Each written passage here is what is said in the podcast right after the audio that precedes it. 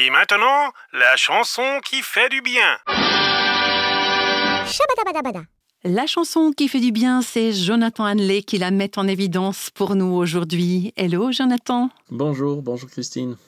Alors, tu l'as puisée, cette chanson qui fait du bien, dans le répertoire de Jean-Louis Aubert. Alors, c'est pas la plus connue de ses chansons. C'est une chanson qui s'intitule Puisses-tu Est-ce que ce titre évoquerait une prière, Jonathan? Alors, je trouve que c'est un titre qui évoque effectivement une prière, sans pour autant que Jean-Louis Aubert l'ait prévu comme ça. Hein. Je pense que, ben, en fait, la, réponse à cette question, c'est à qui Jean-Louis Aubert s'adresse-t-il en chantant cette chanson? Les notes d'intimité et d'amour qui s'en dégagent font penser euh, presque à un grand-père qui s'adresse à son petit-fils qui vient de naître. Il semble tirer un rideau pour dévoiler un avenir où le nourrisson ne pourra pas éviter la cruauté du monde, Puisses-tu sourire et même rire quand le pire est à venir. Il lui souhaite de persévérer malgré tout. Il évoque le chanteur un regard réaliste, un regard réaliste qui évite la mièvrerie de beaucoup de chansons populaires, mais tout en gardant une note d'espérance, je dirais. Donc voilà, on ne pourrait pas affirmer que cette chanson est une prière, mais il y a quand même quelque chose un petit peu comme ça. Quand on lit le texte, effectivement, le texte résonne un peu comme une bénédiction certaines cultures ont bien plus l'habitude euh, de la parole de bénédiction que notre culture occidentale. Euh, justement, ce qui accentue l'intérêt, je dirais, de ce texte écrit par un des plus français euh, de nos chanteurs de pop rock. Une lecture attentive des paroles permet même de déceler des échos de certains psaumes, bien qu'il soit peu probable qu'Aubert les évoque intentionnellement. Comme de très nombreux psaumes, le texte s'ouvre avec des lamentations concernant la trahison et le chagrin qui menacent de submerger l'être humain. Pourtant, d'une manière ou d'une autre, la vie continue et en général, on réapprend à aimer malgré les coups durs. Oui, ça c'est bien vrai. Hein. Alors Jonathan, tu évoques les psaumes de la Bible. En, quoi est-ce que les paroles de Jean-Louis Aubert seraient différentes d'un de ces psaumes? Alors, je dirais que la différence entre le texte de Jean-Louis Aubert et les psaumes réside dans la confiance en Dieu qu'expriment les psalmistes. Dans cette chanson, la source de l'espoir semble être euh, une sorte de, nébuleuse, le rêve, ce que Jean-Louis Aubert appelle le puits de tes nuits.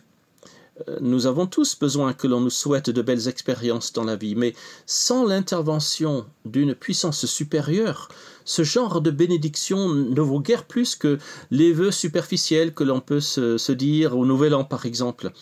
Par contre, celui qui s'appuie sur Dieu a un accès à une forme de bénédiction qui dépasse les simples paroles. Aubert termine sa chanson avec un vœu d'une extraordinaire acuité.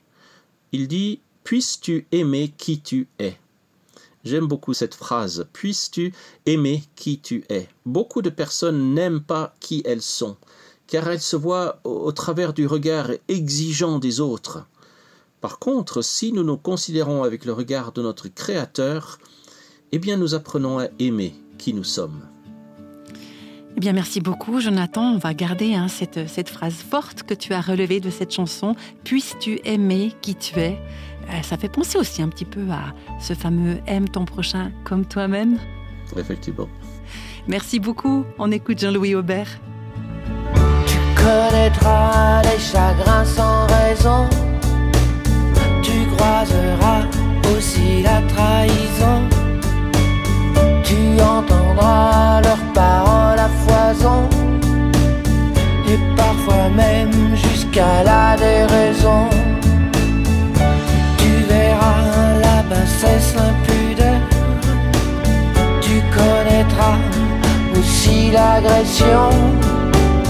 Et tu verras des micros tendus vers des femmes et des enfants nus.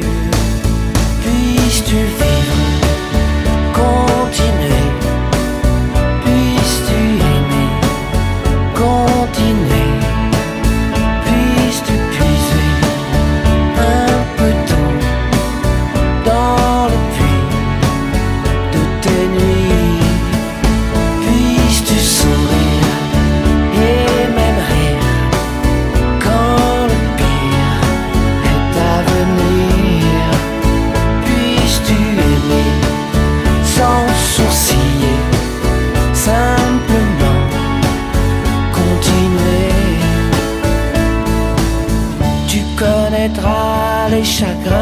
foison et les douleurs que tout le monde partage.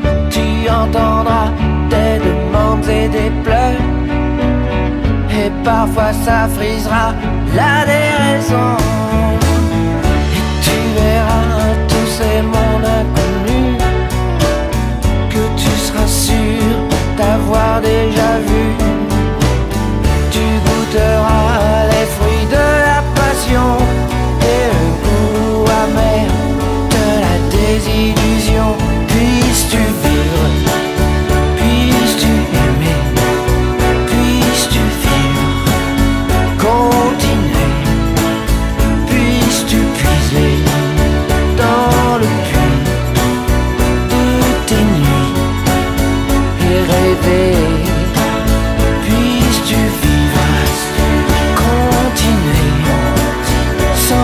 sus